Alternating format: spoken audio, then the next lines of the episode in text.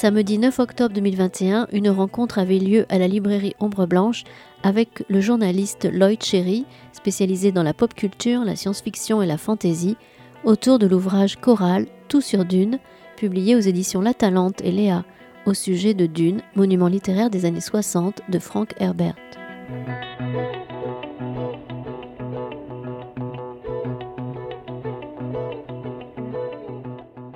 Merci Lloyd, euh, merci David d'être là pour, euh, présenter donc le euh, MOOC produit par La Talente et Léa.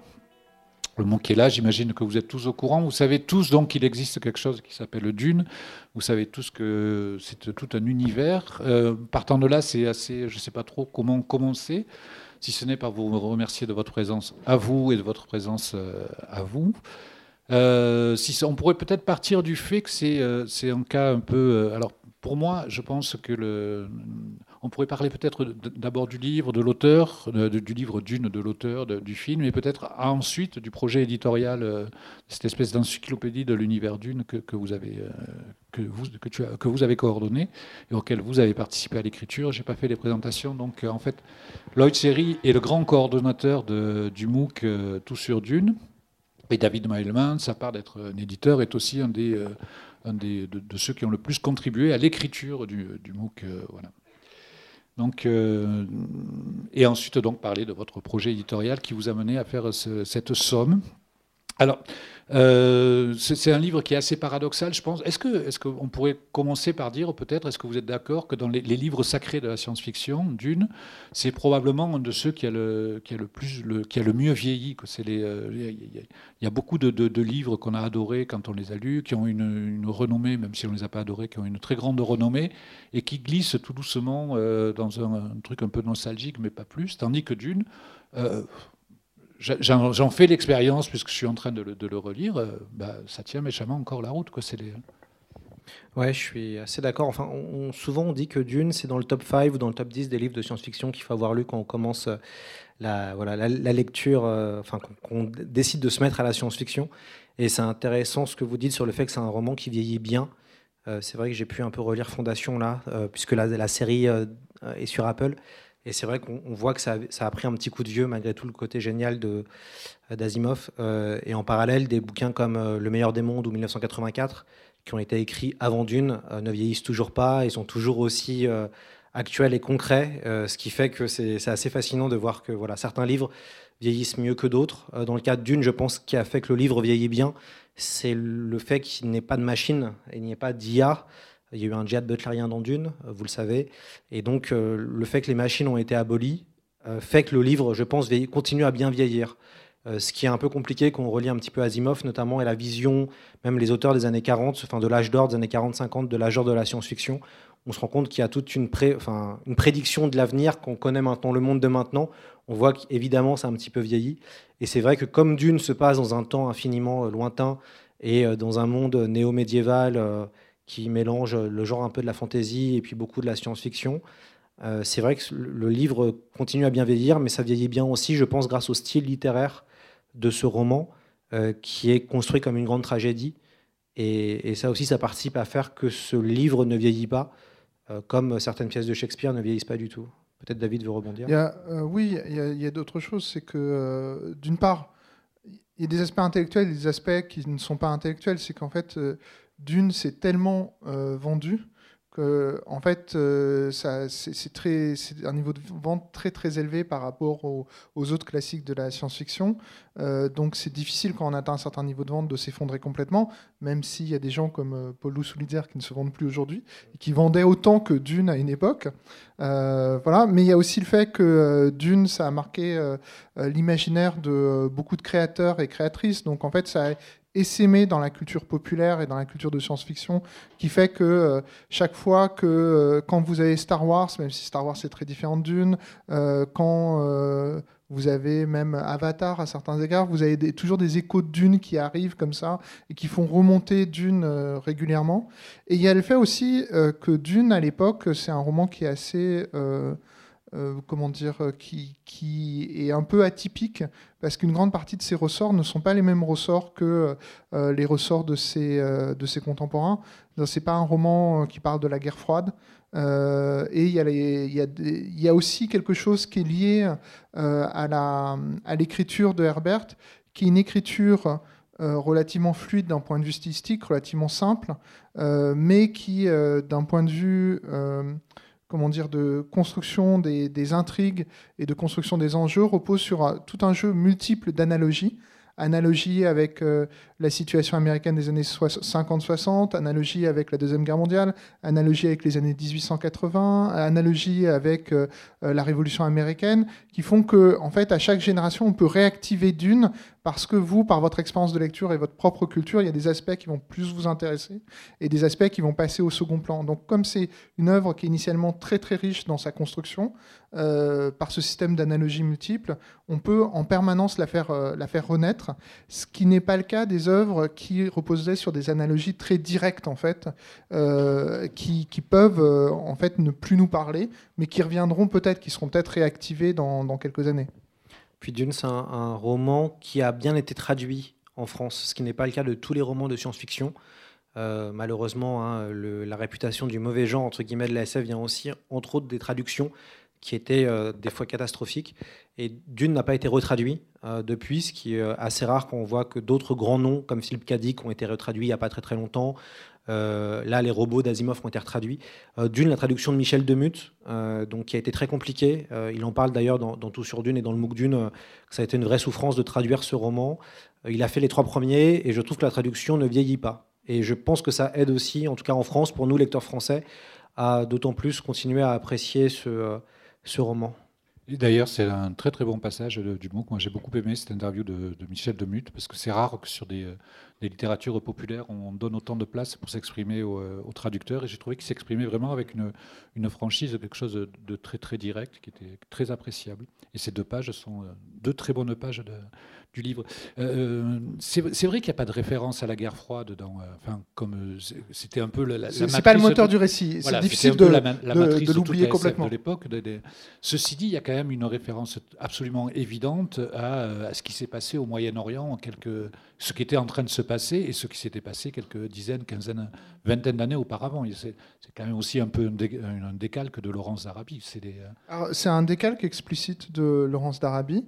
Euh, après, alors, il y a deux références au Moyen-Orient en fait euh, très claires dans, dans, Dune. Il y a le personnage euh, de Laurence d'Arabie, mais il faut voir que les piliers de la sagesse, les sept piliers de la sagesse, c'est non, c'est les piliers de la sagesse. C'est les piliers de la sagesse. C'est les piliers de la sagesse, voilà, pardon. Euh, les piliers de la sagesse, c'est un immense best-seller encore dans les années 50 aux États-Unis. Donc c'est un texte que euh, on sait que Herbert l'avait lu. Et l'autre référence, alors j'ai lu une fois que euh, Dune, c'était une réflexion sur la crise du pétrole des années 70. Est-ce que vous voyez pourquoi ce n'est pas possible? C'est que c'est un roman qui a été écrit à la fin des années 50 jusqu'en 63 et publié en 65. Voilà. Mais en fait, l'OPEP existait déjà.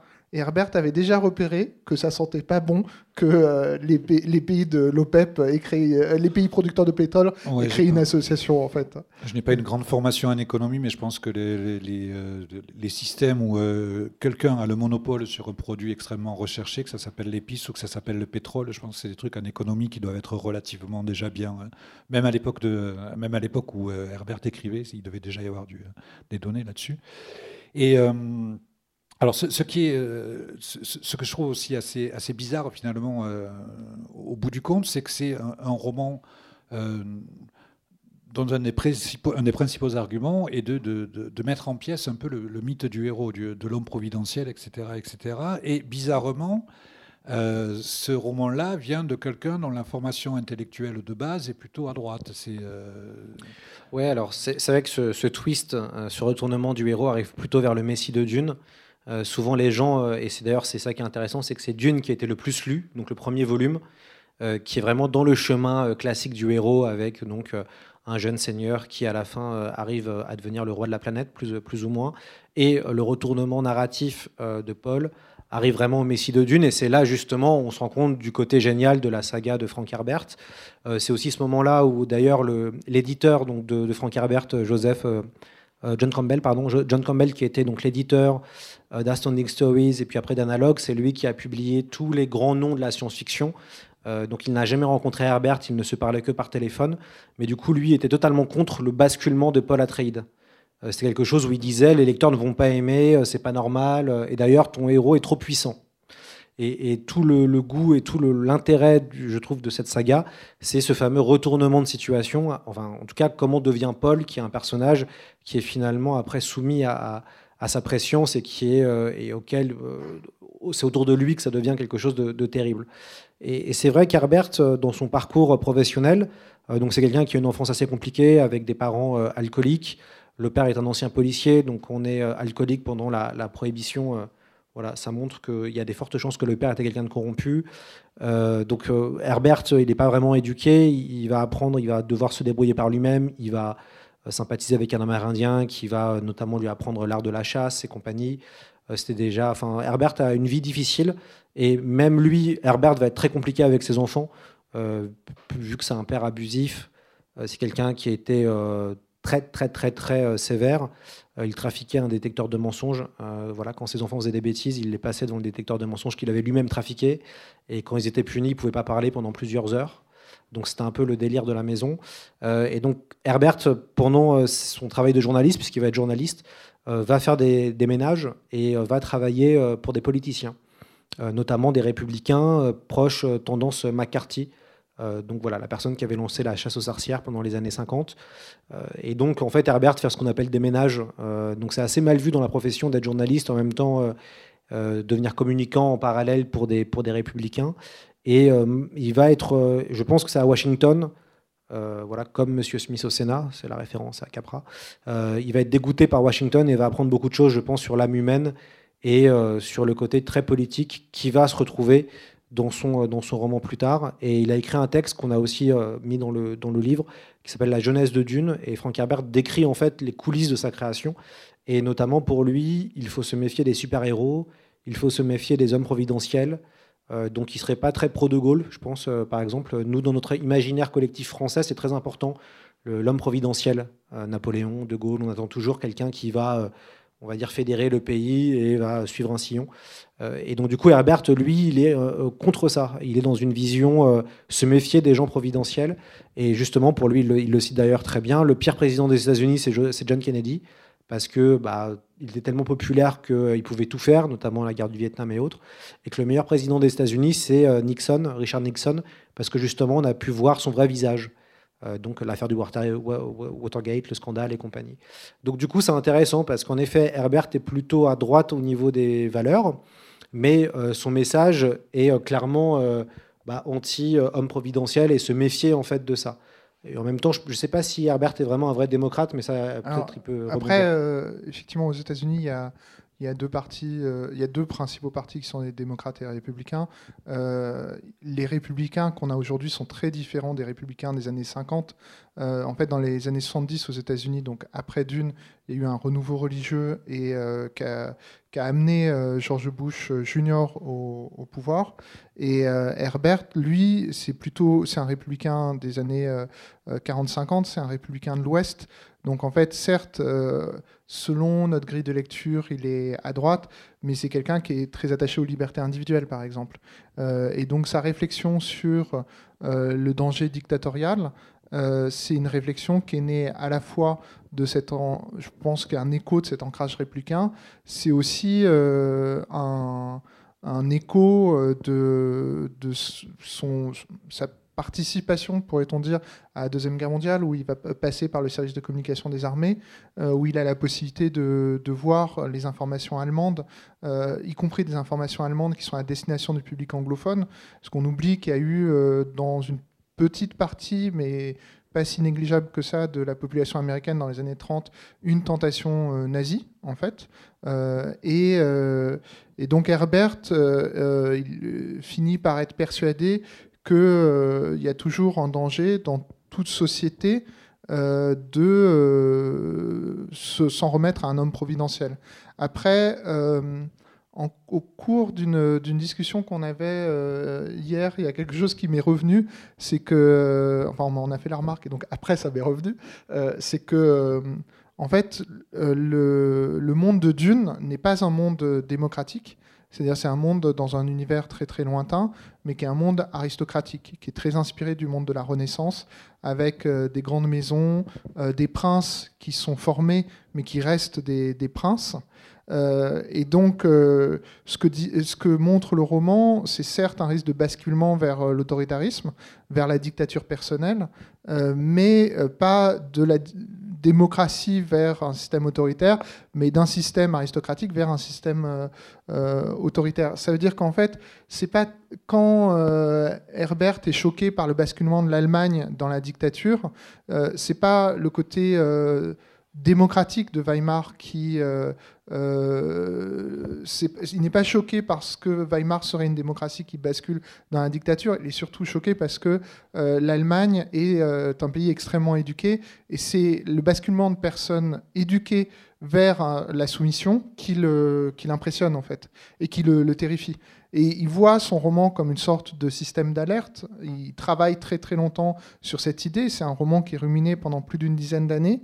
Et euh, il ressent aussi, euh, des années après, un profond dépit euh, qu'il exprime dans la fin de sa vie sur le fait que son roman est enfin, je, pense à une conférence qu'il a donnée devant les étudiants de Berkeley en Californie, où les étudiants en fait sont fascinés par Paul, trouvent que c'est un fantastique héros. on a l'impression qu'ils veulent tous être Paul. Et, on voit Herbert qui est complètement défait par cette situation où il a l'impression qu'il a, euh, il a raté en fait euh, le coche. Mais si je peux rentrer sur le détail, puisque tu parlais du mythe du héros, euh, en fait, dans les années 40, il y avait un autre Campbell, très connu, qui était Joseph Campbell, qui était un, professeur d'université euh, que qu'on qualifierait aujourd'hui, on dirait que c'est un mythologue, c'est un spécialiste des mythologies comparées, et qui publie euh, un livre qui a appelé à un immense succès, qui s'appelle Le héros aux mille visages. Donc on est à la fin des années 40. Le héros aux mille visages, euh, c'est un, un, ouvrage qui compare les différentes mythologies, où qu'elles soient, et dit elles sont sur les, elles reposent toutes sur la même structure. Un héros qui reçoit l'appel du héros, le refuse, puis finalement l'accepte, part dans une péripétie, euh, tue un dragon et revient euh, amener, euh, enfin sauver sa société. Et, ce mythe qu'on appelle parfois le monomythe, ça serait le mythe qu'il y a dans tous les grands mythes, où qu'ils soient. Alors, il faut voir que cette théorie a été assez vite battue en brèche par les anthropologues, les historiens, qui, expliquent que c'est ça, n'est pas vrai, c'est une sorte de simplification grossière, euh, sauf que euh, même si ce mythe euh, ne fait pas fortune à l'université, il va faire fortune à un endroit très particulier et important pour Herbert, c'est à Hollywood et dans la culture populaire. et donc il y a beaucoup de films dès les années 50 qui s'inspirent de ces textes-là, beaucoup de séries télé qui s'en inspirent, et il y a deux grands auteurs de science-fiction qui euh, vont avoir une réflexion très poussée sur euh, euh, Campbell sur cette idée de, Campbell. C'est d'un côté Frank Herbert et de l'autre côté Ursula K. Le Guin. Mais les deux vont être des critiques du monomythe, donc de cette construction du héros par étapes fixes, mais vont en tirer des préceptes sur, esthétiques sur leur propre démarche complètement opposés. C'est-à-dire que vous allez avoir euh, Herbert qui va dire, euh, et peut-être que c'est parce que Herbert, euh, ayant un tout petit peu approché la communication politique, a une forme de profond réalisme sur la communication. ce réalisme qui consiste à dire il ne faut pas traiter les gens comme on voudrait qu'ils soient, mais il faut les traiter comme ils sont, en s'appuyant sur leur manière de fonctionner. Herbert se dit on va reprendre le monomythe. Je vais créer l'usage parfait du monomythe. Paul Atreides, sa construction, c'est toutes les étapes du héros méthodiquement prises chez Campbell. Et après, je vais détruire ce héros.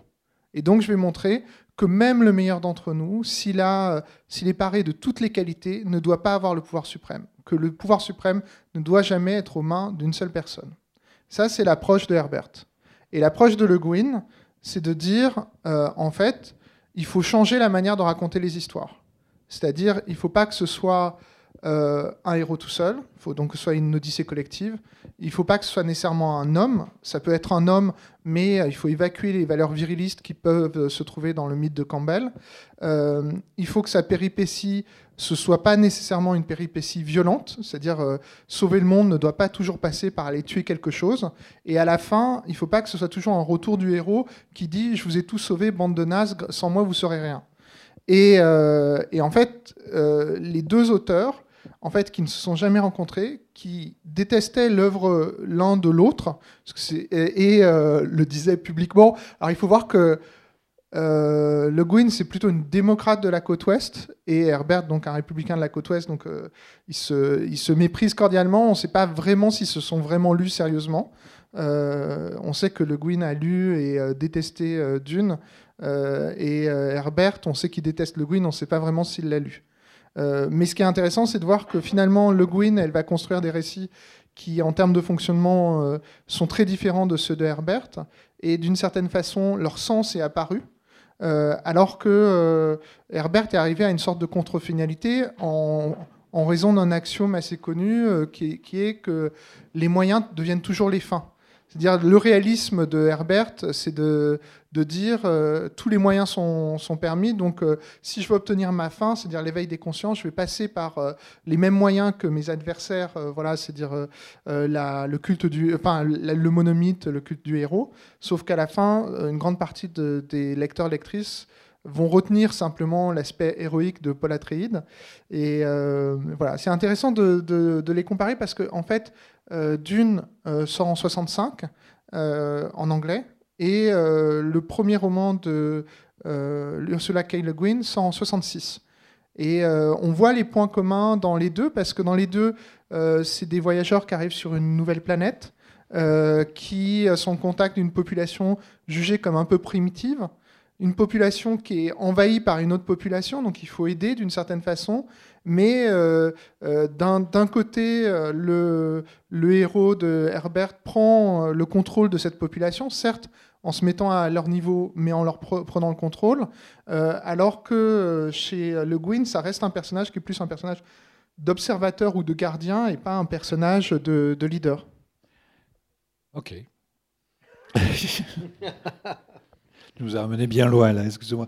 Et mon surnom, c'est Wiki Dave. Voilà. Euh, bon, une des raisons aussi peut-être que, ce livre ait aussi bien traversé les, périodes, c'est le, fait qu'il est quand même, euh, il y a quelque chose de très réussi dans ce livre, c'est en tout cas euh, comme le, le, euh, tout, sur Dune, le MOOC le, en décrit la, gestation, c'est que Herbert a réussi quelque chose d'assez parfait, c'est-à-dire de mettre ce livre, de, produire dans ce livre une synthèse d'énormément de choses de lui-même, de ce qu'il avait appris, de ce qu'il avait pratiqué, du fait qu'il était, bon, il avait approché les arcanes de la politique, ce qui a permis de, de faire une intrigue politique qui tient la route. Il avait, euh, le détail tout con, la fascination pour, qui était venue pour les dunes, parce qu'il avait fait un reportage sur euh, un reportage d'urbanistique, euh, quasiment sur, sur le, des territoires dunaires. Son, propre, son propre vécu de, quelqu'un qui a grandi à l'ombre d'un héros, etc. Il, est arrivé dans, dans, ce livre à synthétiser tout un tas de choses, de pensées, sa fascination pour l'Orient, pour Laurence Arabi, sa lecture de, de T.S de T.S. Eliot, etc. Est-ce qu'il avait vu le film de Lynn, en fait?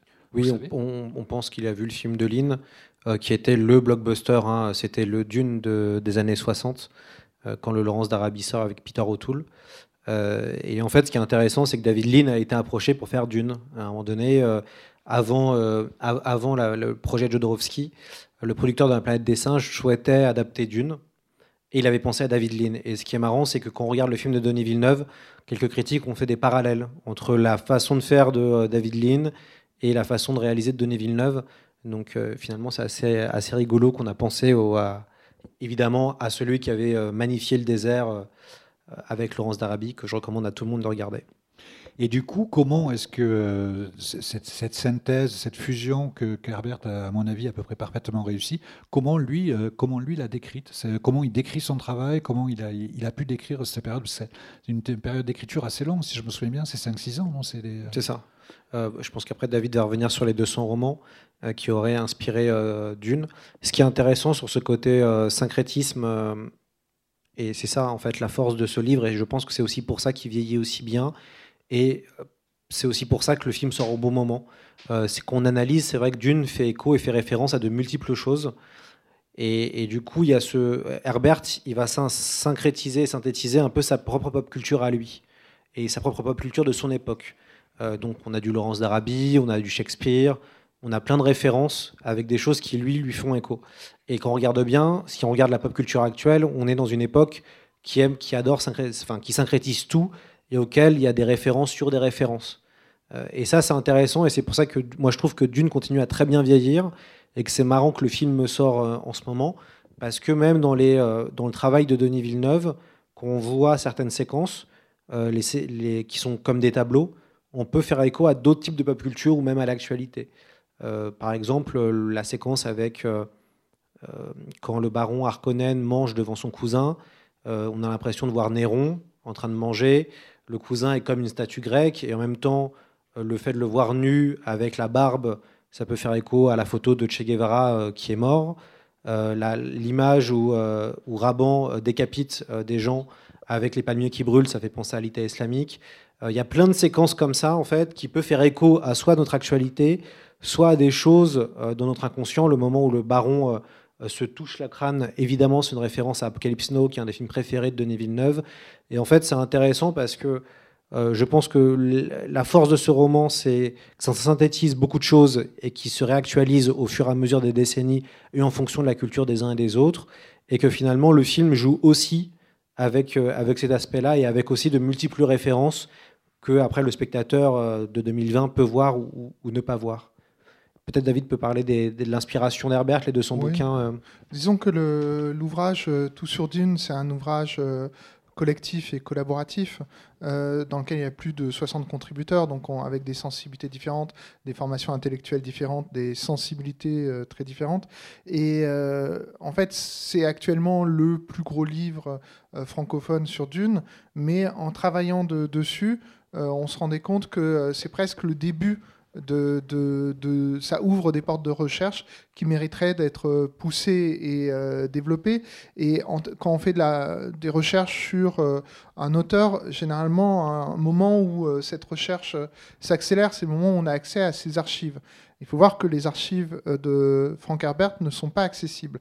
Elles sont possédées par son fils.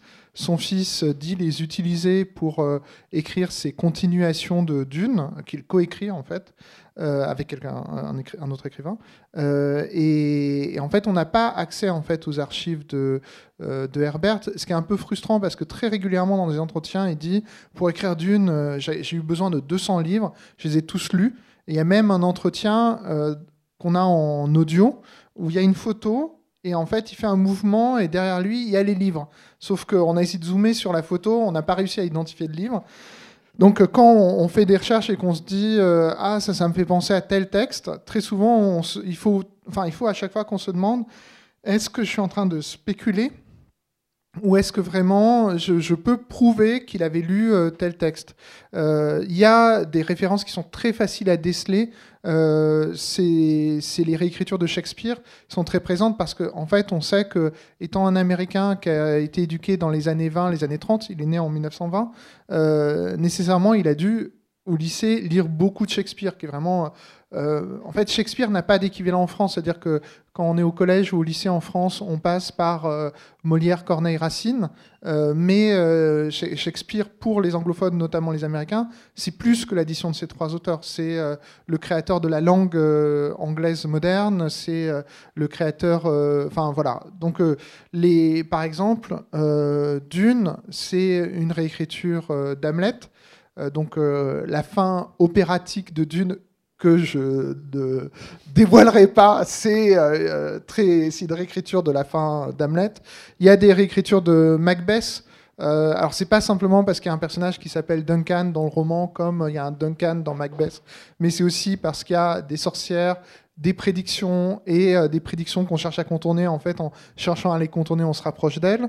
Euh, il y a aussi une réécriture d'Othello, le personnage du docteur Yue, en fait, euh, euh, avec cette histoire de, de, de, femmes, de tromperie, enfin tout ça, c'est alors ça pour le coup, euh, pour ceux qui ont vu juste le film, c'est un peu évacué parce que je pense qu'un des, bons choix de Denis Villeneuve, c'est pour réussir à bien adapter Dune, c'est à couper des lignes narratives.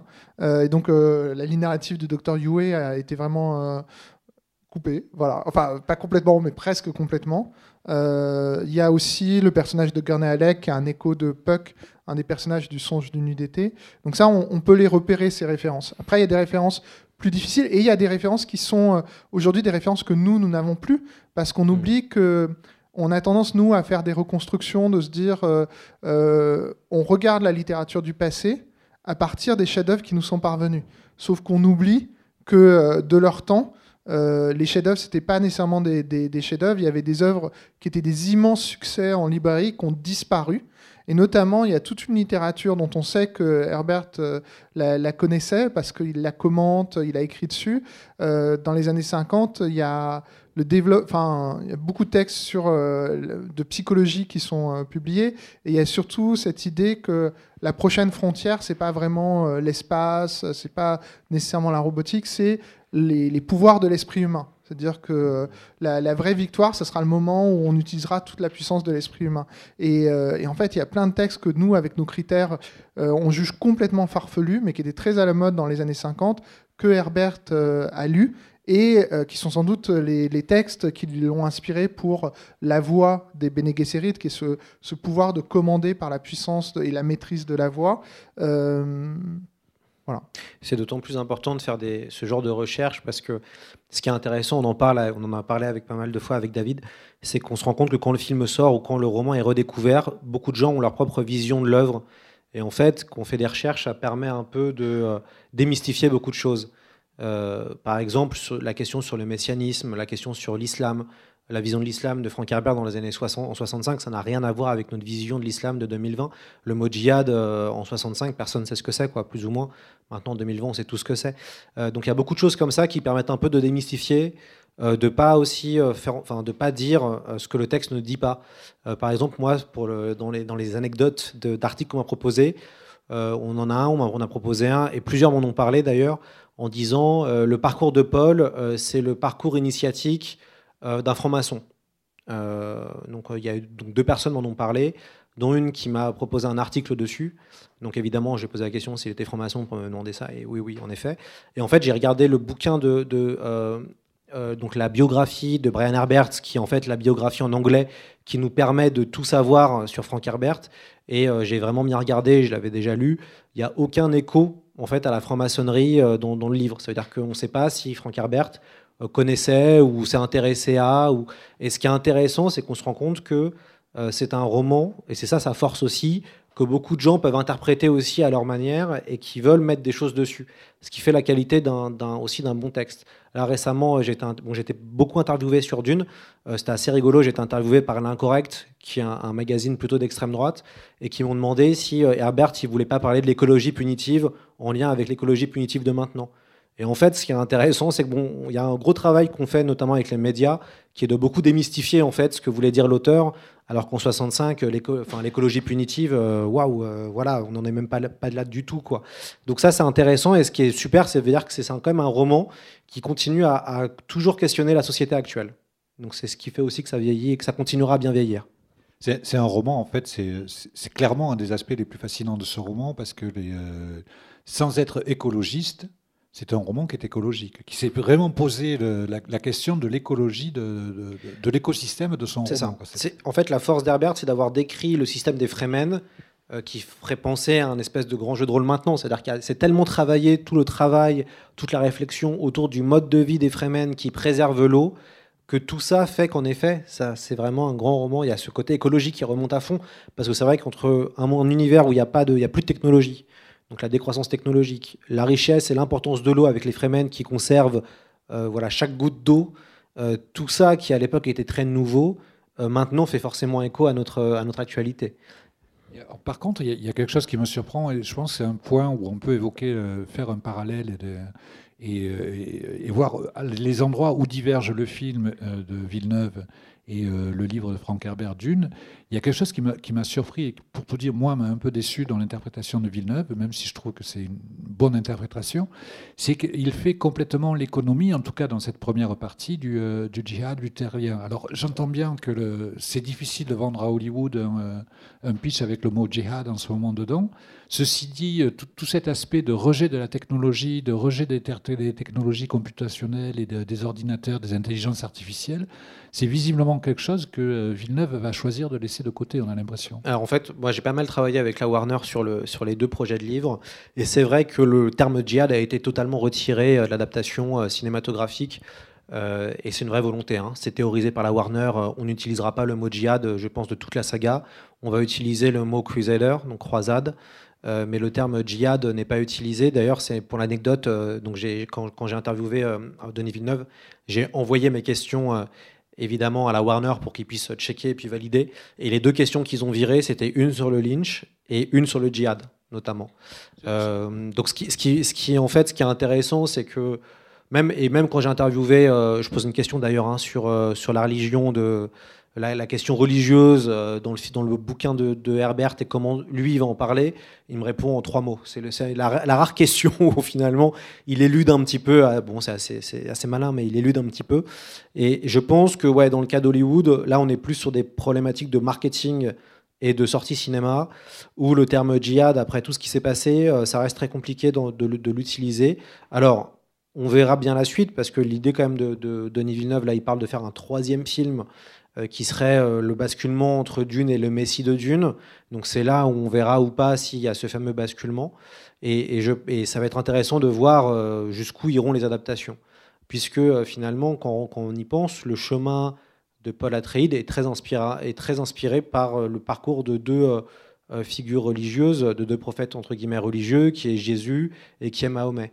Euh, haut niveau. Donc pareil, moi je l'avais dit euh, pour rigoler à la Warner la première rencontre quand je leur ai dit que bah, finalement Paul Atreides c'est la métaphore du prophète Mahomet sur son chemin et son parcours. Euh, je vous dis pas la gueule des, chargés de publicité et de marketing qui vous regardent avec le, le, visage, voilà, comment on va faire. donc je, je, pense que d'ailleurs c'était tout l'enjeu de ce film. Et pour avoir beaucoup travaillé avec la Warner, j'ai vraiment vu qu'à quel point ça a été difficile pour eux d'anticiper ou pas le succès. Euh, la première question qu'ils m'ont posée quand on s'est rencontrés, ça a été vous pensez que le film va marcher ou pas? Très sérieusement. Parce que je pense que euh, vendre un film comme Dune, on ne le vend pas comme un Harry Potter ou comme un DC. Ou... C'est très compliqué. Donc c'est vrai que le mot djihad a été vraiment sciemment retiré. Et alors, je ne parlais pas tant en fait du mot djihad, même si c'est euh, très intéressant, mais c'est le, côté. il y a quand même un truc un peu technophobe dans, dans le bouquin de. Tout à fait. Et, et ça, j'ai l'impression que Villeneuve ne veut pas l'entendre. Je pense, ne veut pas en parler. Ils n'ont pas, ouais, ils ont pas du tout travaillé cet aspect-là de l'univers. Enfin, il y a plein de choses qu'ils ont éludées. Euh, je sais pas si on, alors peut-être on le verra avec la série qu'ils veulent faire en parallèle euh, euh, sur le Bene Gesserit, mais en, tout cas, ouais, tout le côté décroissance euh, technologique et anti-technologie, ils l'ont pas du tout développé dans le premier épisode, et on verra s'ils le développent avec le deuxième, mais ça m'étonnerait. Déjà, on parle pas du tout des atomiques. Dans Dune, il y a des atomiques, il y a des armes atomiques. on n'en parle pas du tout dans le film. Euh, après, moi, ce que j'ai hâte de voir, c'est qu'il y a, en gros, euh, il existe des rushs. Bon, c'est le truc maudit, hein, mais comme d'hab, quoi. Il existe des rushs et il y a beaucoup de scènes coupées euh, qui n'ont pas été mis dans le film. D'ailleurs, des séquences qu'ils avaient vendues à la presse, notamment une séquence où Duncan Idaho doit arriver en plongée sur Arrakis. Donc ça devait être un truc hyper impressionnant, il l'a coupé. Don Gurney qui joue de la balisette, il l'a coupé. Donc je, pense à ce son d'ailleurs dans le film. Il y a des séquences qui, ont été coupées et on verra ou pas s'ils font une version un peu longue. Euh, comme c'est à la mode de faire maintenant, si on verra plus de choses sur l'univers, sur la décroissance, sur UE euh, et d'autres séquences qui font le lien. Mais oui, oui, c'est pas euh, l'idée. Et même quand, c'est vrai que la Warner voulait, enfin, ça faisait partie de leur, leur appel d'offres, c'est de dire c'est un film écologiste. Quand on voit le premier film de Dune, pas réellement. C'est vraiment dans le deuxième, je pense qu'on va découvrir la culture fremen. Peut-être qu'on va, qu'on va découvrir l'ampleur de ces questions-là.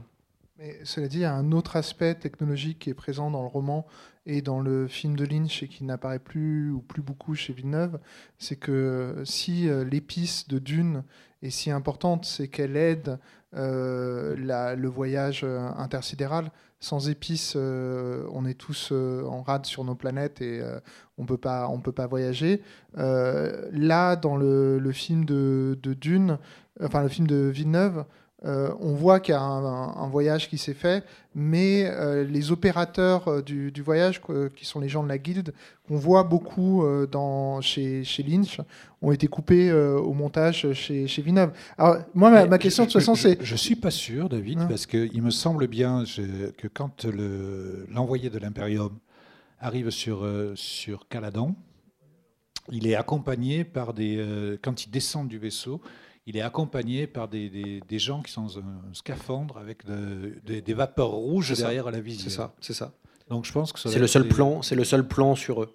C'est le seul plan sur eux, mais c'est vrai qu'ils n'ont pas, euh, à, l'inverse d'un. Mais par contre, c'est vrai qu'il fait l'impasse sur, le, sur, sur, la fonction de l'épice. Bah, à, l'inverse, en fait, c'est intéressant parce qu'on voit qu'il se construit au contraire du Lynch, puisqu'il y a beaucoup de choses qui sont très différentes. En même temps, il fait référence au Lynch et euh, référence au projet Jodorowsky, notamment l'ouverture du film euh, du Denis Villeneuve. Bah, c'est quoi? C'est Chani qui raconte en voix off euh, les enjeux, comme ce que racontait Iroulan dans le Lynch, enfin dans le, dans le Lynch sur un plan fixe. Et c'est vrai que tout le côté géopolitique réellement est baladé très très vite. et je pense que c'est aussi, je, crois qu'il y a eu aussi cet enjeu hein, pour, pour Denis Villeneuve, ça a été aussi de se de prendre vraiment de grandes distances avec l'adaptation de David Lynch. Euh, pareil, la seule demande de la Warner qu'on a travaillé ensemble, c'était de ne jamais mettre ensemble sur une même page des images du Lynch, des images du Villeneuve. Euh, il y, a une volonté euh, de ne jamais se référer au film de Lynch qui, est qui était considéré comme maudit, et donc d'une était avant, avant Denis Villeneuve était considéré comme une franchise maudite au cinéma. Cela dit, sur un tout petit point de détail sur la question de, l'écologie, je pense que parfois, alors c'est vraiment un point de détail, mais je pense qu'en France, on a parfois une perception, il y a quelque chose qui nous échappe souvent, c'est qu'en fait, en France, euh, à droite, on a des courants réactionnaires, mais on n'a pas de courants conservateurs comme on peut les avoir euh, en Grande-Bretagne et notamment aux États-Unis, c'est-à-dire des courants que, à certains égards, on peut classer à droite, mais qui ont euh, une forme de sens écologique parce qu'ils sont attachés à la conservation de la nature. Et euh, chez quelqu'un comme euh, Herbert, c'est un républicain, mais euh, par exemple, je pense que les Français ne le perçoivent pas, mais l'attachement aux parcs nationaux aux États-Unis, c'est quelque chose de très important. C'est comme l'attachement à l'équipe de foot en France. Quoi. Ça, ça a quelque chose qu'on trouve sur un spectre politique beaucoup plus large. Ce qui fait que vous, vous pouvez être républicain et être très attaché à des formes de productivisme dans les années 50 et parallèlement, vous êtes très attaché au fait que les parcs nationaux, c'est un trésor de la nation américaine euh, qu'il faut préserver. Et euh, donc, euh, c'est une forme de réflexion écologique, en fait. Et euh, donc, euh, vous parlez, ça fait plusieurs fois que vous parlez de, vos approches de la Warner, de, vos des contributeurs à la, revue, tout ça. Donc, euh, comment, comment est né ce projet de faire, de, faire ce MOOC énorme de 300 et quelques pages, très très dense? C'est vrai qu'au début, je ne pensais pas que ça allait prendre cette ampleur-là. Il y a eu plein de choses. Il y a eu un, il y a une forme d'opportunisme médiatique, de se dire qu'il allait avoir un film d'une qui allait sortir et qu'il euh, y avait moyen de faire quelque chose. Il y avait une envie euh, professionnelle. donc moi, je suis toujours d'ailleurs, je suis pigiste, donc journaliste freelance. donc il y avait une envie de pouvoir prouver, de faire mes preuves sur un projet que, que je menais de A à Z. Et moi, mon, le, fantasme était d'arriver à faire une, un, beau livre, une revue, donc un MOOC, dans un, dans un, un peu comme America, euh, ou comme la revue 21, mais c'est de le faire pour un classique de l'ASF. Euh, j'avais eu des expériences euh, de, de hors-série. J'avais fait un hors-série sur la science-fiction que j'avais aidé, j'avais donc j'avais écrit pour le point. Et en fait, l'anecdote, je la raconte rarement celle-là parce que c'est, c'est, je, je l'ébruite assez rarement, mais en fait, la vraie histoire, et David était déjà, on faisait déjà partie de cette histoire. en fait, il y a eu donc ce fameux hors-série. On m'a demandé d'écrire un article euh, donc un 4 pages euh, sur Dune en 48 heures. Euh, un journaliste avait fait un article nullissime sur Dune.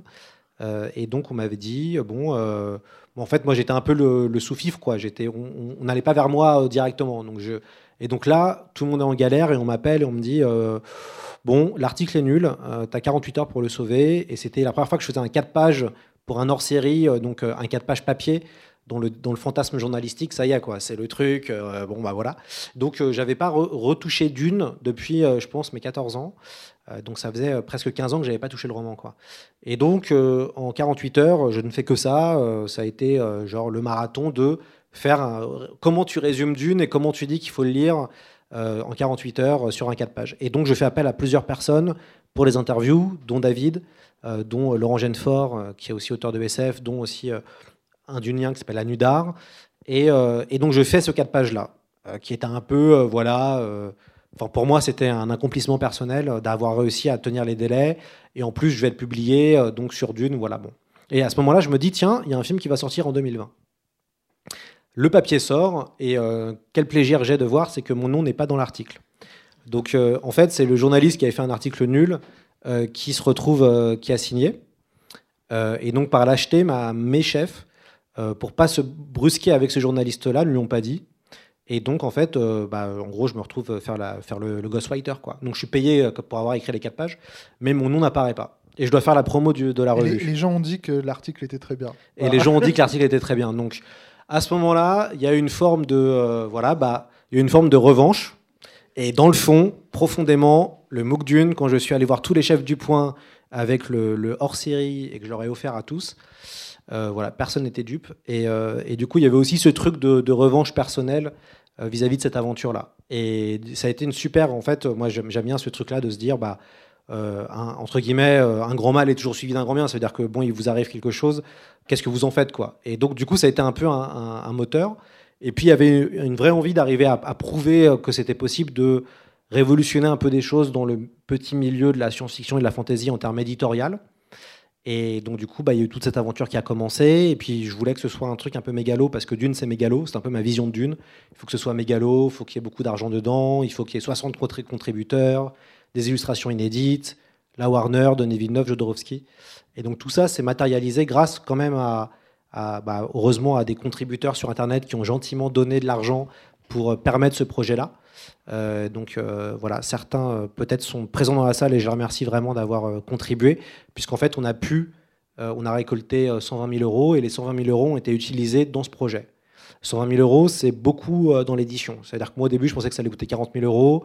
On avait fait un, deux éditeurs étaient là-dessus, mais on pensait jamais que ça nous coûterait aussi cher.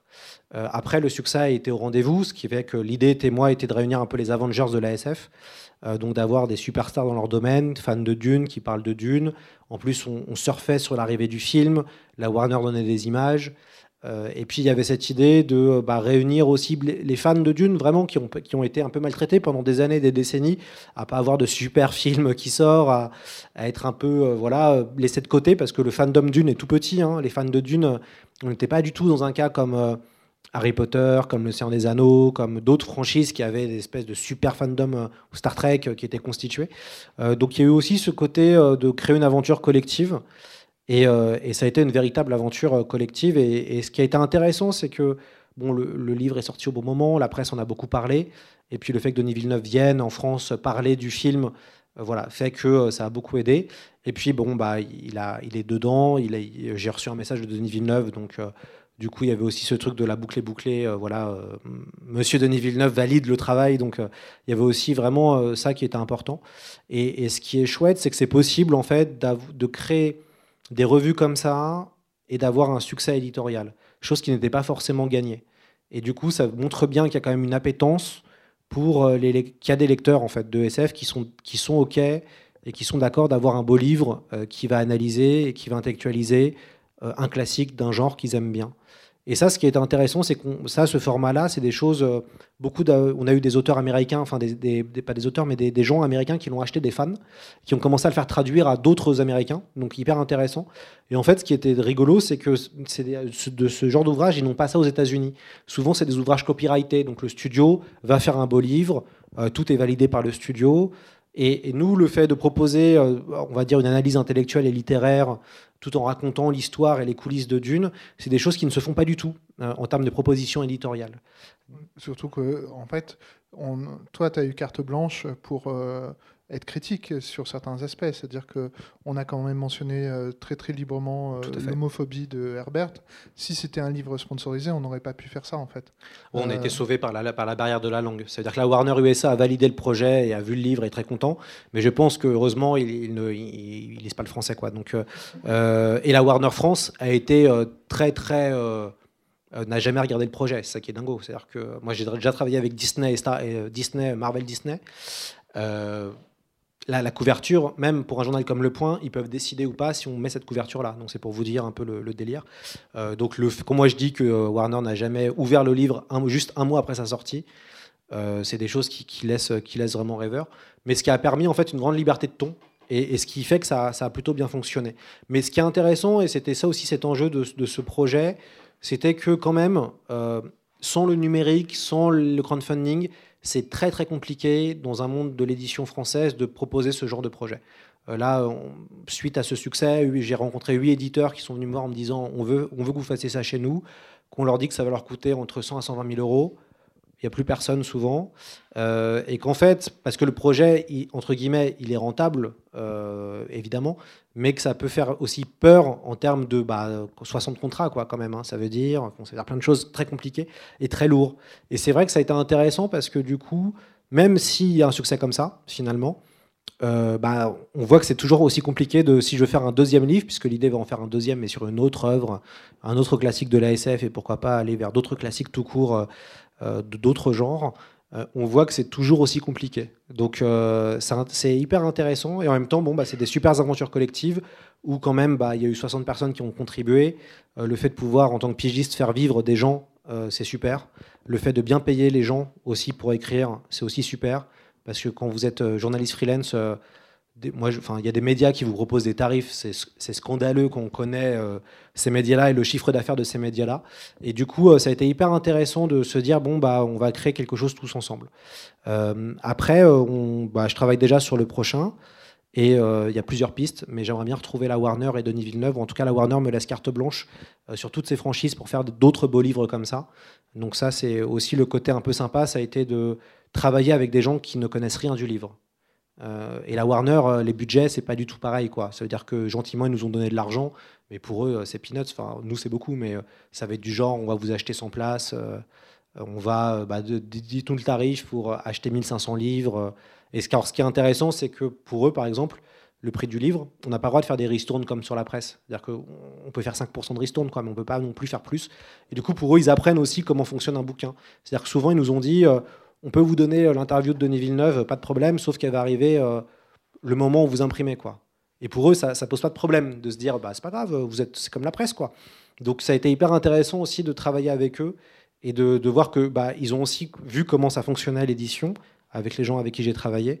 Et, du coup, euh, c'était assez viable parce que même si on dit en effet que Herbert, bah, c'était quelqu'un qui était forcément homophobe et qui était un père abusif, ce qui montre aussi bien les zones d'ombre de tout le monde et qu'il n'y a aucun problème. Euh, même pour la Warner, bah, un beau livre sur Dune qui analyse et qui fait un peu enfin, qui a un côté un peu intello.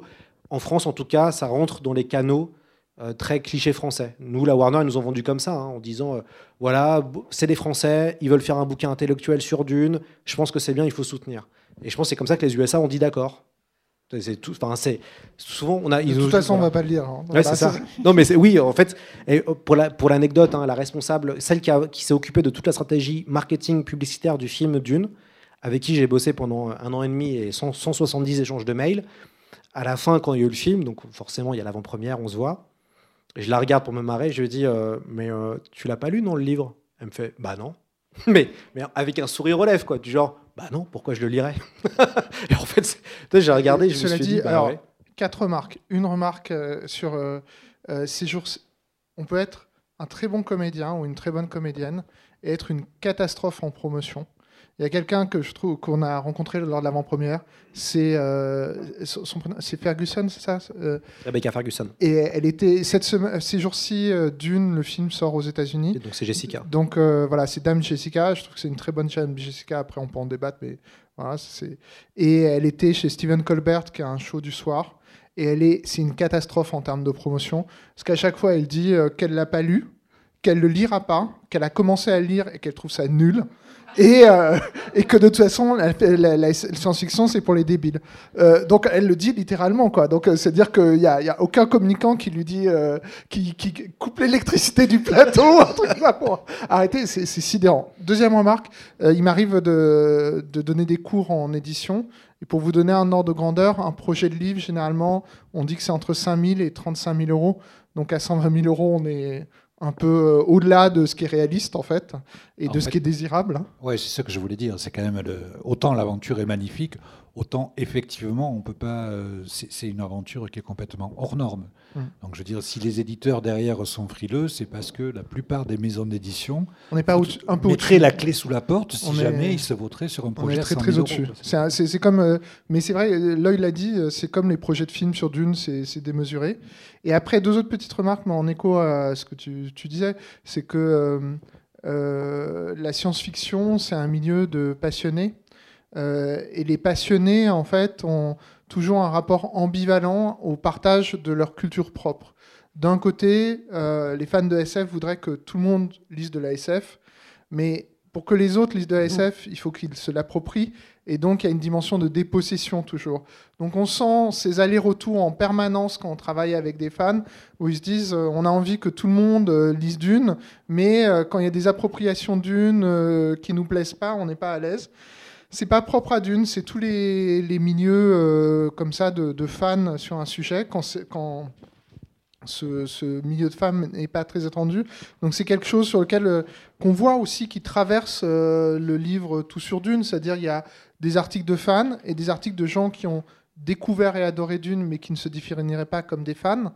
Et après, il y a aussi, d'un point de vue éditorial, et c'est peut-être parce que euh, Lloyd vient de la presse et pas de l'édition ou de la recherche qu'il a pu amener cet angle, c'est que euh, il y, a- beaucoup de textes sur la culture populaire, mais on a l'impression que la manière dont ça s'est structuré dans le monde de l'édition, c'est selon deux axes. Soit on fait un livre euh, sur la culture populaire, mais qui est très, euh, qui est très bête, en fait, très euh, ras des pas beaucoup d'analyse, euh, euh, voilà. Soit on va faire parfois des textes universitaires de qualité, mais où on sent que la référence à l'œuvre initiale est de l'ordre de l'illustration. Par exemple, je me souviens euh, du succès de Matrix au cinéma, qui avait engendré un plein de succès dans l'édition, mais en fait, finalement, ces œuvres, ces, textes philosophiques sur Matrix parlaient de philosophie en s'appuyant sur Matrix, mais ne faisaient pas progresser la connaissance sur Matrix. Euh, alors là, euh, entre les différents articles, il y a des variations de ton. Euh, il y a des choses qui vont vers euh, l'universitaire, mais tout en restant très lisible. Des choses qui vont vers euh, une forme un peu intellectuelle de texte de fan ou de texte d'admiration. Et je trouve que ce- c'est un mélange qui fonctionne bien et qui éditorialement, je pense que pris par une maison classique, le livre a été recentré sur un des deux axes. Soit on demande à tous les fans d'en parler, soit on va chercher des universitaires avec à chaque fois des risques. Alors que là, on est sur quelque chose de beaucoup plus collectif, collaboratif, où le seul point commun finalement, c'est que euh, euh, tous les gens qui ont écrit dans ce livre sont fans de Dune. Mais ce qui, est, toujours étonnant, c'est de voir ces variations d'interprétation aussi. Pour moi, les, les deux cas de variation les plus importants, c'est euh, ceux qui veulent absolument faire de Dune une œuvre féministe. Et en fait, je pense que le féminisme, c'est une des causes les plus importantes de notre époque. C'est très vrai. Je pense qu'essayer de sauver Dune là-dessus, ça ne sera pas possible. Mais je, me suis rendu compte que j'étais minoritaire parmi les contributeurs. Pour moi, c'est pas du tout une œuvre féministe, mais bon, c'est comme ça, c'est une œuvre de son époque.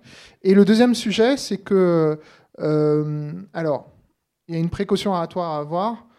Le sens d'une œuvre n'est pas le sens que l'auteur voulait y mettre. L'histoire de la littérature est faite euh, d'œuvres où le sens de l'œuvre a complètement excédé ou euh, dépassé euh, leur auteur. Mais pour le coup, je trouve que Herbert, c'est quelqu'un qui a tellement pensé son œuvre que le sens de, l'œuvre est parfois assez proche de sa visée initiale. Et Herbert, c'est quelqu'un qui a une vision cynique et utilitariste de la religion. Il est athée et il pense que la religion, c'est une fabrication humaine pour réguler le corps social. Voilà. Voilà. Mais euh, quand, euh, quand on, on, parle avec certains des, des, fans de Dune, pour eux, ce qui les fascine, c'est le côté mystique de Dune. Et Dune aurait quelque chose de vraiment magique et mystique. Et, voilà. Mais après, l'œuvre permet aussi cette interprétation, même si je, pense qu'elle est un peu tirée par les cheveux. C'est le côté Jodo qui a aussi beaucoup joué. Hein. Je pense que Jodorowsky, euh, c'est comme le Bene Gesserit, quoi. Il implante euh, dans le cerveau des gens, euh, voilà, des, choses. J'ai eu la chance de le rencontrer et c'est vrai que c'est quand on regarde Jodorowsky Dune, c'est exceptionnel. Que quand même dans le fond, il y a plein de gens qui, moi j'entends plein de gens qui disent bah ouais, le meilleur projet, c'est celui de Jodorowsky. Il n'a jamais existé, c'est que dans ta tête finalement. Tout le monde a son meilleur projet de Jodorowsky. Et ça, je trouve ça assez fascinant à quel point Jodo a réussi et a, apporté ce côté hyper mystique. Puisque quand il en parle, il y a un côté euh, très impressionnant et très mystico qu'on retrouve après dans l'Incal et dans la, la casse des métabarons. Euh, et c'est vrai que pour en finir sur bah, l'aventure éditoriale de Dune, euh, bah, le MOOC est épuisé maintenant, donc là, on, a, on, a, à peu près vendu 15 000 exemplaires. Et donc le nouveau, la nouvelle version qui est tout sur Dune euh, approche des 2000 exemplaires maintenant.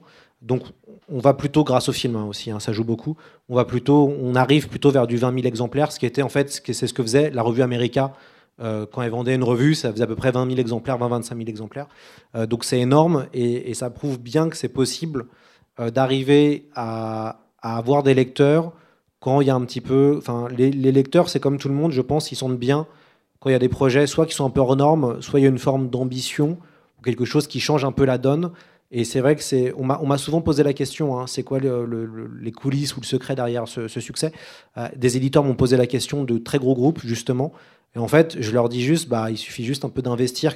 Et le côté investir sur des projets comme ça, c'est quelque chose qu'on a un petit peu oublié dans un monde qui est maintenant éditorial, qui est très tenu euh, par les cordons de la bourse, et que ce soit dans la presse ou que ce soit dans l'édition, où c'est plus les contrôleurs de gestion qui sont les vrais patrons euh, des maisons d'édition. Donc euh, ça aussi, ça a été intéressant, mais on verra sur les prochains si on arrive à. C'est là, on verra si, ça, la recette elle fonctionne une nouvelle fois. Si on arrive à réétirer sur d'autres œuvres ou si on fait d'autres MOOC sur, par exemple, Blade Runner, euh, Asimov, euh, pourquoi pas Star Trek et autres. Et, ça permettra de voir ou pas si il y a des gens qui veulent revenir vers ça. Quoi. Bah alors justement, je, saisis la balle au bon parce que je voudrais vous laisser la parole un peu. Peut-être une dernière question de ma part. Euh, donc il y, a Dune, il y a la, série Fondation qui est, qui est, en cours de diffusion, il y a le, euh, la série de Fondation d'après Asimov, donc, qui est en cours de, diffusion sur Apple, c'est ça, Apple TV. Il y a la résurrection de Métal Hurlant. En fait, il y, a, quand même une. En gros, directement, quoi. Pourquoi est-ce que la vieille SF cartonne autant en ce moment? Alors, euh, c'est hyper intéressant. Euh, et aussi, bah, moi, j'ai lancé il n'y a pas très longtemps un podcast qui s'appelle C'est plus que de la SF.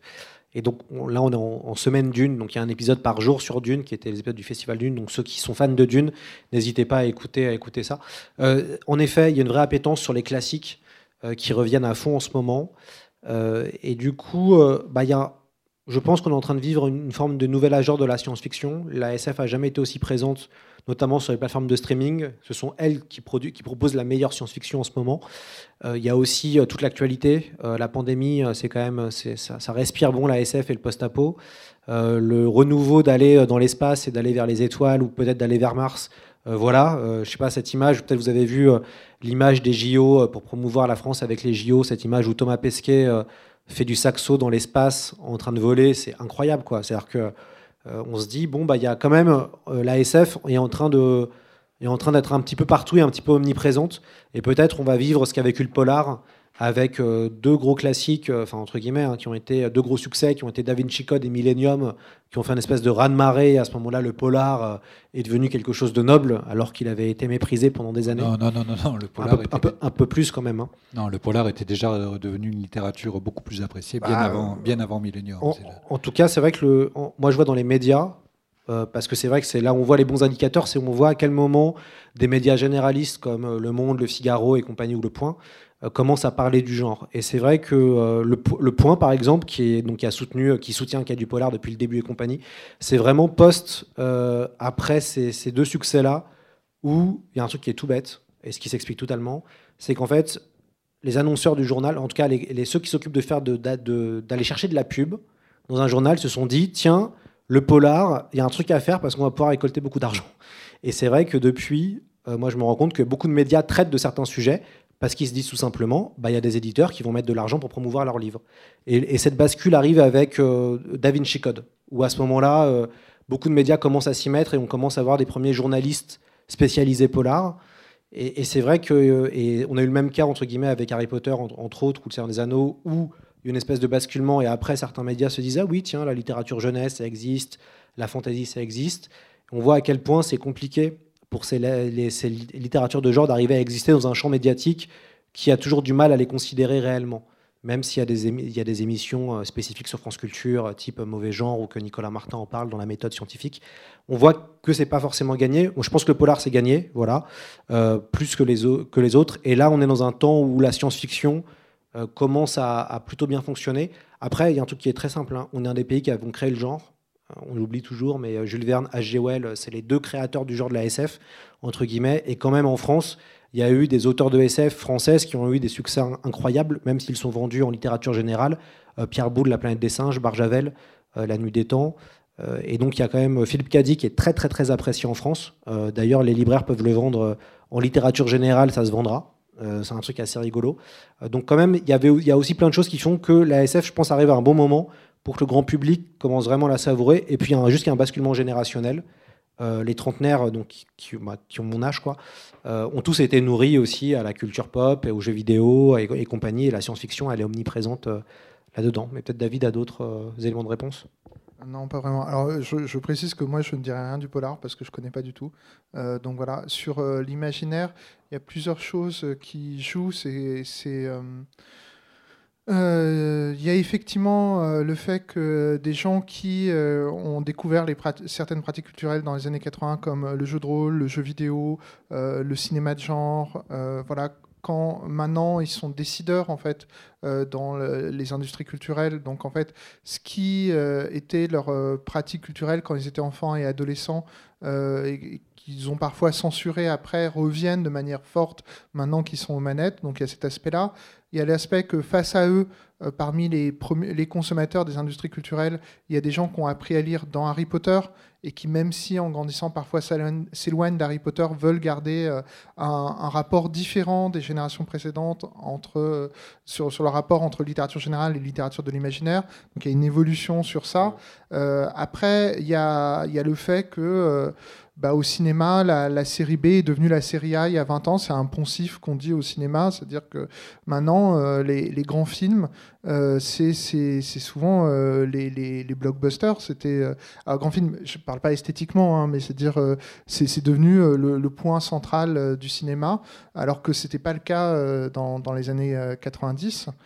donc il y a eu cette évolution qui fait que. Mais aussi le euh, certaines, euh, au début des années 2000, euh, le, Seigneur des Anneaux, ça, enfin, le Seigneur des Anneaux n'avait jamais disparu comme roman. Ça restait un roman de référence et permanent, mais c'est vrai que ça a complètement relancé, le, enfin, amplifié plutôt le, Seigneur des Anneaux encore.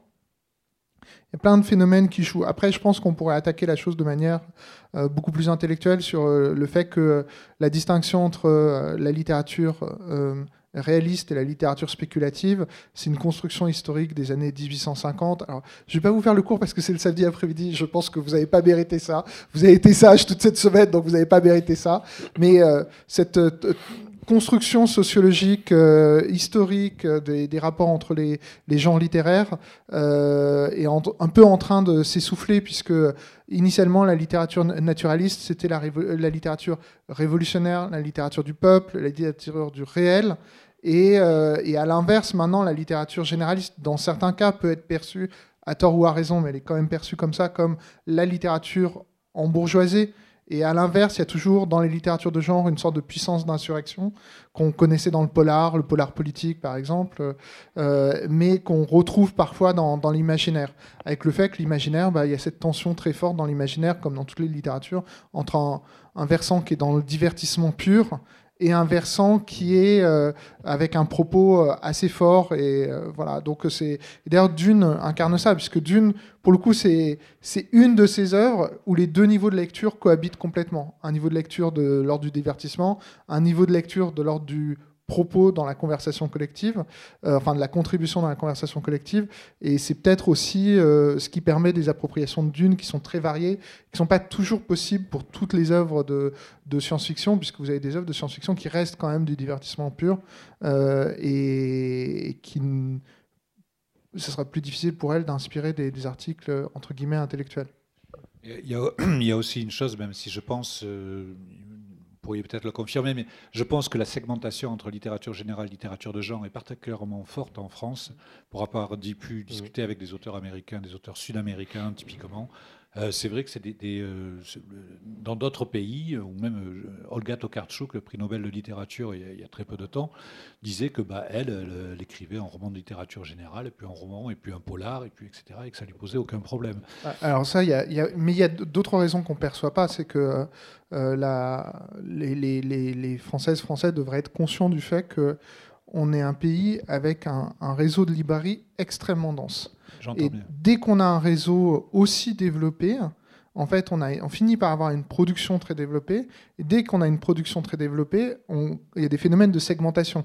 Et par exemple, quand on voyage dans les pays de l'Est de l'Europe, qu'on perçoit comme, je ne sais pas pourquoi, moi, j'ai toujours euh, euh, fantasmé les pays de l'Est comme des grands pays de culture, ce qu'ils sont à certains égards, mais c'est aussi des pays où euh, la production littéraire en volume, en volume, je ne parle pas en qualité, est très faible en fait euh, par tête d'habitant. C'est des pays avec peu de librairies, euh, avec peu d'éditeurs, peu de livres publiés dans l'année, des tirages faibles euh, en moyenne par rapport à nous. Et, et, donc en fait, nous, ça nous contraint presque à faire de la segmentation juste pour créer de la visibilité ou ce type de choses. Par contre, c'est vrai que par exemple, on pourrait comparer avec les États-Unis qui, pour eux, ont un secteur qui est comparable au nôtre, beaucoup plus grand, mais parce qu'ils ont une population plus grande, mais euh, qui par tête d'habitant a une, euh, production et une consommation de livres qui est comparable à la nôtre. Aux États-Unis, le découpage se fait de manière légèrement différente, au sens où il y a bien une littérature de genre aux États-Unis, sauf qu'en fait, la littérature de science-fiction aux États-Unis, dès qu'elle est un peu intelligente, on va dire, c'est la, la littérature spéculative et on le bascule en littérature générale en fait. Tandis que voilà, c'est ça. Tandis que si vous êtes dans la SF bête et méchante de divertissement, là vous allez au rayon SF. Alors moi, je, sais parce qu'au Forge, on publie euh, des auteurs comme Charles Yu ou Rivers Solomon, qui pour le coup ne sont pas classés en SF aux États-Unis. C'est-à-dire, euh, on va plutôt les mettre en littérature générale, même si effectivement il y a des vaisseaux spatiaux, il y a parfois des robots ou ce type de choses, mais parce que le, point d'ancrage du récit, ça va être euh, une réflexion sur la question raciale aux États-Unis, une réflexion sur l'esclavage aux États-Unis, une réflexion sur l'identité personnelle, et voilà. Donc, mais tout ça, ça peut sembler secondaire parce que c'est euh, juste les enveloppes euh, des, des, des, textes, mais en fait, c'est très important parce que, euh, en fait, la, chaîne du livre, c'est pas juste des auteurs qui envoient des textes et à la fin, il y a des lecteurs-lectrices, enfin des auteurs-autrices et des lecteurs-lectrices. Ça fonctionne aussi dans l'autre sens. Les auteurs-autrices, c'est initialement des lecteurs-lectrices. Donc, selon ce que vous leur proposez, ben, ils écrivent pas la même chose. Hein. Donc, parce que les auteurs-autrices, c'est moi, j'ai jamais rencontré d'auteur-autrice qui ne soit pas un très bon lecteur ou, du moins un lecteur intense. Voilà. Et euh, selon ce que vous proposez, la manière dont euh, euh, vous, le, vous le découpez, voilà, ça, va changer la production. Mais alors, certes avec des cycles longs, mais voilà, Dune, par exemple, reste dans le rayon, de, rayon science-fiction. Mais je pense pourtant que c'est une œuvre qui a atteint une surface telle que si un jour euh, euh, l'éditeur du, grand format, qui est Robert Laffont en France, voulait faire une couverture euh, crème, typographique, comme une couverture très littéraire, ça, ça se joue, ça, se, ça se tente. Le, même éditeur, Robert Laffont, alors pas la même collection, puisque c'est pas, ça n'a rien à voir avec le, mais le, le même éditeur Robert Laffont donc, ne s'est pas privé de faire des couvertures tout à fait standards, même si elles ne sont pas crème, pour euh, La Servante écarlate ou Le Maître et Marguerite, qui sont des ouvrages des littératures de l'imaginaire. Euh, il va falloir un moment ou un autre qu'on rende les clés. Si euh, vous avez vu comme ils sont prolixes. Donc, si vous avez des questions très précises qui ne nous amènent pas à des débats remettant en question les structures de l'édition en France, je pourrais être volontiers le, le, micro pendant encore un quart d'heure ou 20 minutes. Voilà. Mais si vos questions sont vraiment mais précises, hein, s'il vous plaît. Qui a, des questions, qui a des questions à poser à David Je sens que ce qui vous fait peur, c'est les réponses, pas les questions.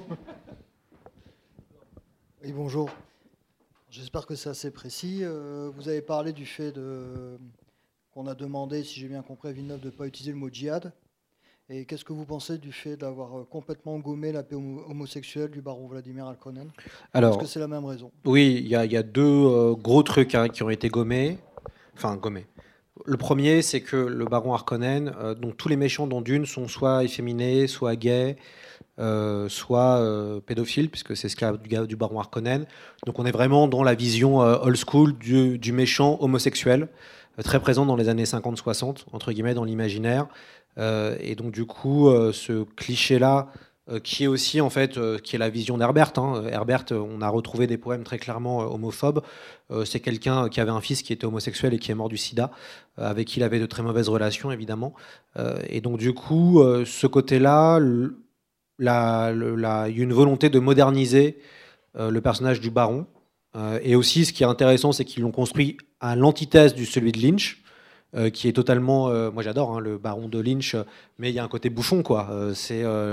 il y a un côté incroyable, alors que le baron de Villeneuve est beaucoup plus effrayant, peut-être, parce que on sent le, enfin l'acteur est génial, on sent le côté monstrueux et de toute façon y a, il est gros, donc la grossophobie est restée entre guillemets maintenant ce qu'on pourrait dire.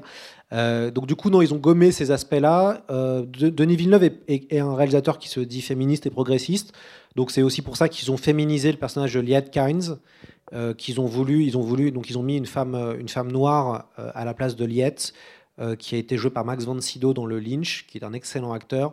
Et je pense que c'est plutôt une bonne idée parce que passer après Max von Sydow, qui était quand même un monstre sacré du cinéma, pas évident de passer derrière. Et en fait, ça ne change strictement rien à l'histoire au niveau de la narration, que ce soit une femme qui joue Liette ou que le baron finalement ne soit pas montré comme un homosexuel ou un pédophile, je trouve que ça change finalement euh, rien, à l'histoire et que c'est une, volonté de moderniser euh, ces personnages-là. Après, bon, euh, ce qui est intéressant, c'est que ça fonctionne dans, ça fonctionne dans ce film parce que bon, c'est des détails hein, dans le fond. À part les fans hardcore US qui ont hurlé au scandale, c'était micro, c'était assez réservé. Ce qui va être intéressant, autre exemple sur un autre film qui sort en ce moment, qui est le James Bond, le dernier James Bond, où on attaque beaucoup ce film en trouvant que c'est James Bond au Wokistan et que le fait qu'il soit trop émotionnel, comme James Bond, bah voilà, euh, c'est plus un James Bond, on est furieux. Et donc je pense que euh, le, prochain James Bond sera très différent que du côté un peu émotionnel qu'ils ont apporté avec Daniel Craig.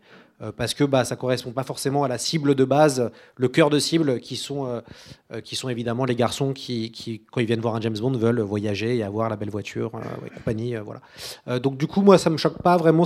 Ça me paraît totalement logique qu'on connaît Hollywood et les grandes problématiques en ce moment de représentation, euh, d'avoir fait ça, comme d'avoir choisi un casting euh, un peu euh, arc-en-ciel, entre guillemets, où on a toutes les communautés américaines qui sont représentées dans le casting. ça, Hollywood le fait depuis quand même pas mal de temps. Et, je trouve que les acteurs sont tellement bons, en tout cas dans cette adaptation, que moi, ça me choque pas forcément. Mais c'est une volonté clairement de la Warner. Hein, on est, voilà, tout le côté un peu un peu problématique. D'ailleurs, c'est intéressant. Euh, moi, j'ai interviewé Brian Herbert bah, dans le MOOC, euh, et du coup, je lui pose la question euh, parce que c'est lui quand même qui dit hein, que son père est homophobe, qui nous sort les poèmes. Enfin, ça vient pas de nous, quoi.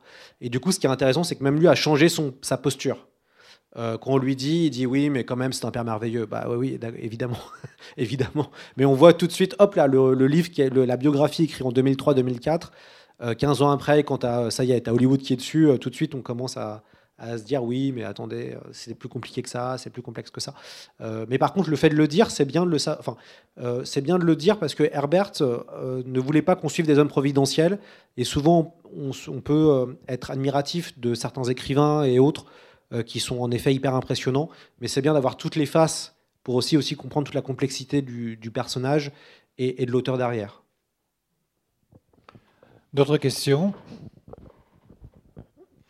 Vous, euh, vous parlez du casting arc-en-ciel. Et euh, dans le film de Villeneuve, le docteur Yue, euh, évidemment, il est chinois, mais il parle chinois. Ça, c'est frappant, c'est une, vraie différence avec, le Lynch. Et il y a cet échange avec Paul, et, il parle en mandarin. Quoi. Donc, en gros, vous, avez pu interroger la Warner là-dessus Alors, sur ça, bon, globalement, le, le en fait, c'est tout bête. C'est vrai qu'il y a ce côté un peu cliché du asiatique traître. Euh, si vous connaissez Fu Manchu euh, de Fritz Lang, c'est le grand cliché. quoi. Donc forcément, l'asiatique est méchant et traître. Ça fait vraiment partie de l'imaginaire collectif hein, du, méchant chinois, entre guillemets, euh, qui a été d'ailleurs dans les BD, je pense à, l'Espadon, en fait, les 75 ans de, l'Espadon, Black et Mortimer, c'est génial, mais bon, ça reste un grand truc où c'est quand même le Tibet et la Chine qui envahissent le monde pour les soumettre. du coup, il y a ce cliché-là, en effet, du docteur Hué, qui est... Alors, c'est plus subtil que ça quand même, parce que on voit pas... Enfin, bon, c'est le traître, mais c'est plus, euh, c'est assez bien amené. Euh, on n'est pas dans le cliché de Fu Manchu, euh, du méchant chinois. Voilà. je pense qu'ils ont pris cet acteur-là, Shang Chi, qui est un super acteur taïwanais, pour le marché chinois, qui est très très important, qui est maintenant aussi important que le marché américain. Et d'une est très attendu en Chine. Donc le fait qu'on parle cette langue-là, qu'on ait un acteur assez connu là-bas, et que euh, Timothée Chalamet a fait une super campagne de promo en Chine, euh, ça montre bien que le marché chinois, on veut le, on l'avoir, on veut le toucher.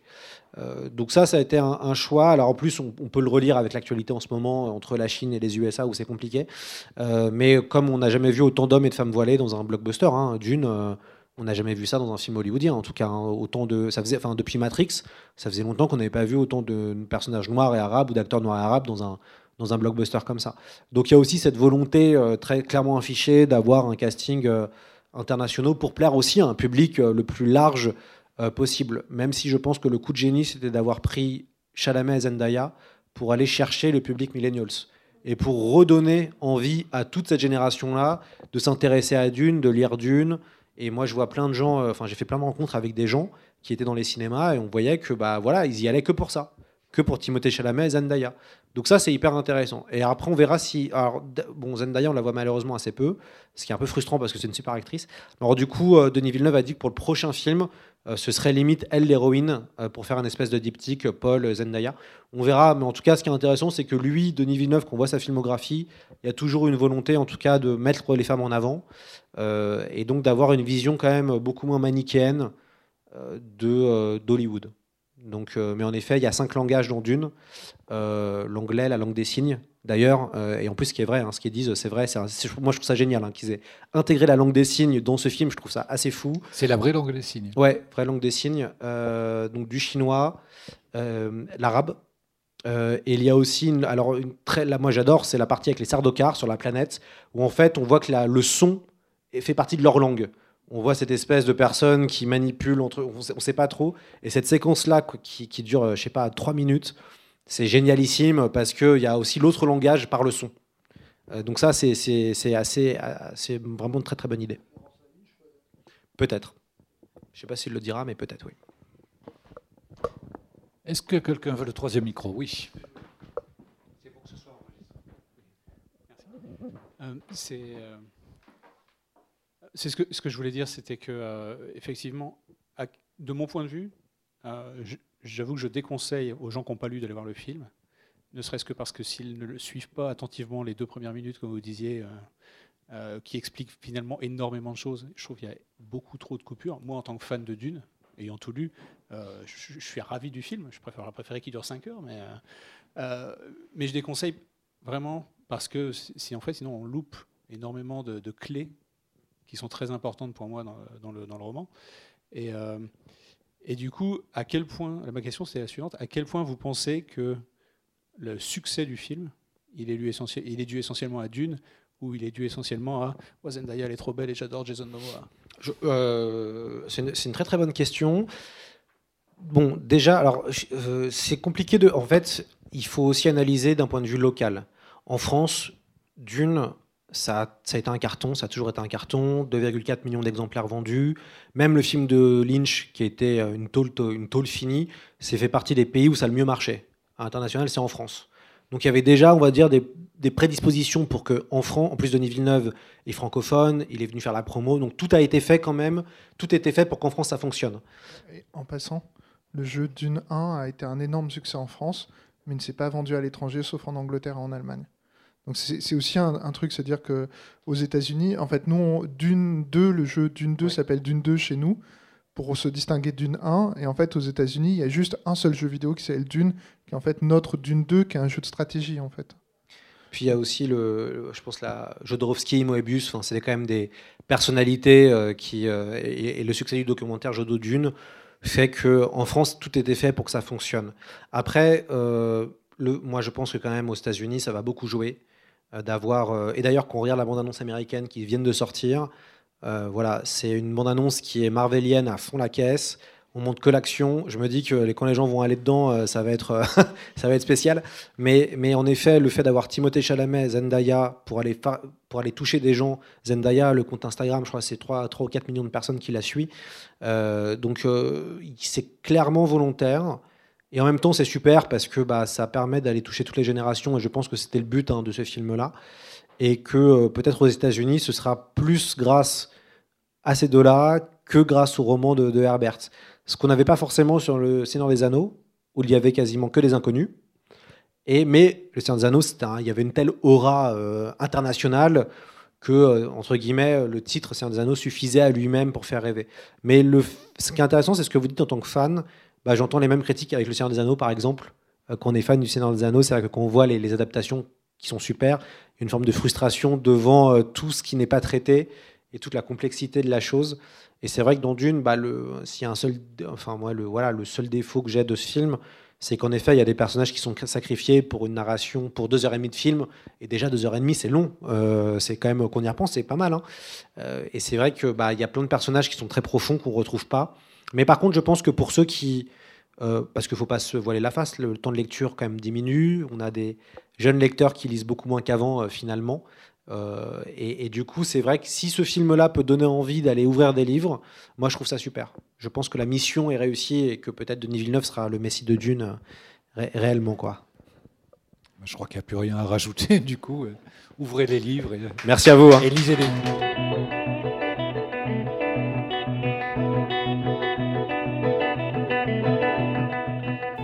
Il s'agissait à l'instant de Lloyd Cherry lors de sa venue à la librairie Ombre Blanche à Toulouse samedi 9 octobre 2021 autour de Dune de Frank Patrick Herbert.